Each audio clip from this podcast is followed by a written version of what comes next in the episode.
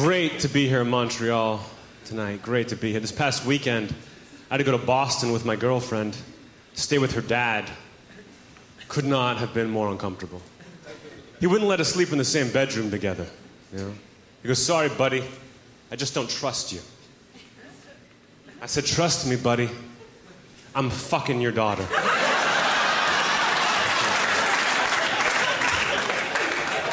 My baby brother's in high school now, and we're close, but sometimes he'll try to take advantage of that, you know? A couple months ago, he calls me up. He goes, Anthony, I just cut school for no reason.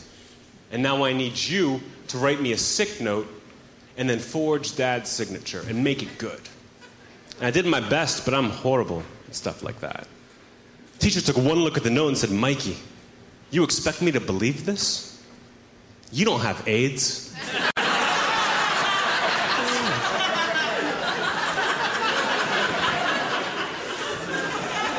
oh, fantastic. If you guys like that AIDS joke.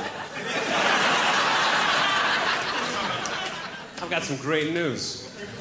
You're to love this next AIDS joke. I just got an email from an ex girlfriend of mine telling me that she has AIDS. And I didn't.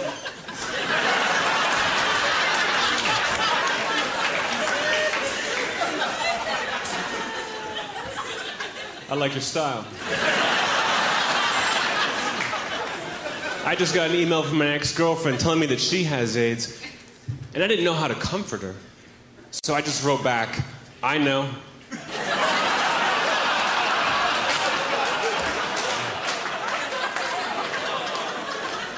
I just read the biography of the guy who invented Super Mario Brothers.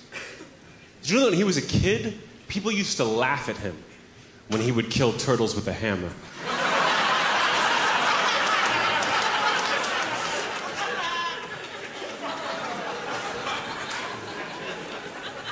I once dated a girl who owned a parakeet. Oh my god. That fucking thing never shut up. But the bird was cool.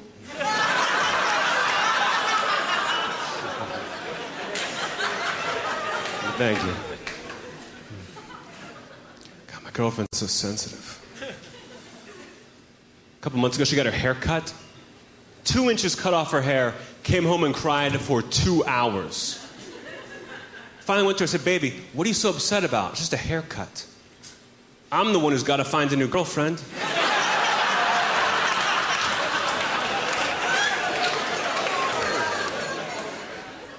You guys have been a really good crowd. I mean, obviously, I've had way better. But I also had worst. I think the worst crowd I ever had was in this place called Great Barrington, Massachusetts. Have you guys ever heard of that? It's like a small town, like a couple hours north of New York, in between here and, and New York. It's like a nice place. They got trees and shit. But they just have one bar where everyone goes every night, you know. And one night I'm there doing a show, and it's going pretty well until I tell this joke. I say, guys, favorite writer of all time, favorite author? William Shakespeare.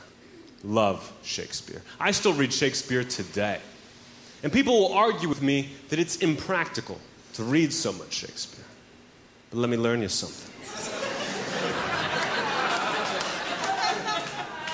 if it wasn't for Romeo and Juliet, I would have totally overreacted when my fiance killed herself.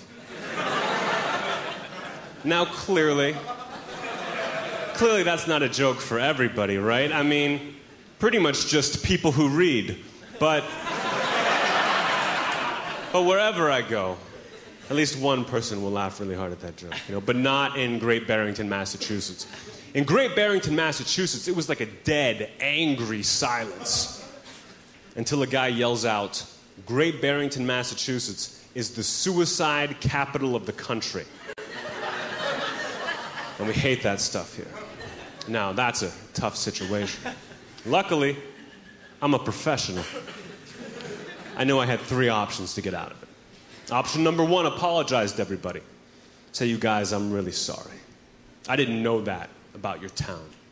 But if I had, I never would have told that joke. Not my style. Option number two point out the obvious. You should all move.